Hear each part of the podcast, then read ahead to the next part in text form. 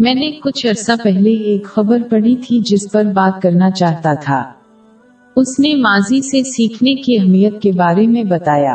ایک مسلمان کے لیے ایک اہم حقیقت کو سمجھنا ضروری ہے یعنی تخلیق میں کوئی بھی چیز بغیر عقلمندی کے واقع نہیں ہوتی۔ خواہ لوگ اس حکمت کو فوراً نہ دیکھیں۔ ایک مسلمان کو چاہیے کہ ہر وہ چیز جو پیش آئے خواہ وہ آسانی کے وقت ہو یا مشکل کے وقت بوتل میں ایک پیغام کے طور پر۔ انہیں بوتل کی جانچ کرنے کی فکر نہیں کرنی چاہیے کیونکہ یہ محض ایک میسنجر ہے جو اہم پیغام پہنچاتا ہے۔ یہ اس وقت ہوتا ہے جب مسلمان یا تو اچھی چیزوں پر خوش ہوتے ہیں جو اس طرح ہوتی ہیں اور اچھی چیز کے اندر موجود پیغام سے۔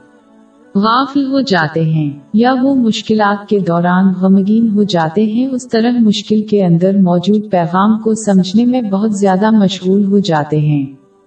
انہیں چاہیے کہ وہ قرآن پاک کی نصیحتوں پر عمل کرنے کی بجائے ہر صورتحال کو متوازن انداز میں دیکھیں۔ باب ستاون آئی تیئیس۔ تاکہ جو مطلب تم سے فوت ہو گیا ہو، اس کا غم نہ کھایا کرو، اور جو تم کو اس نے دیا ہو، اس پر اترایا نہ کرو۔ یہ آیت مختلف حالات میں خوش یا غمگین ہونے سے منع نہیں کرتی کیونکہ یہ انسانی فطرت کا حصہ ہے۔ لیکن یہ ایک متوازن نقطہ نظر کا مشورہ دیتا ہے جس کے تحت کوئی انتہائی جذبات سے بچتا ہے۔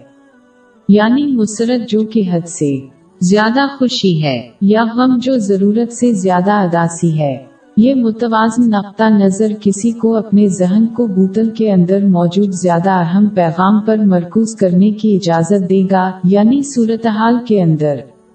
چاہے وہ آسانی کی صورتحال ہو یا مشکل کی چھپے ہوئے پیغام کو جانچنے، سمجھنے اور اس پر عمل کرنے سے ایک مسلمان اپنی دنوی اور دینی زندگی کو بہتر سے بہتر بنا سکتا ہے۔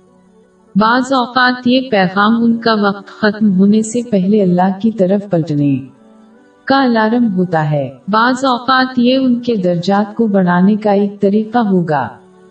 دوسرے اوقات ان کے گناہوں کو مٹانے کا ایک طریقہ۔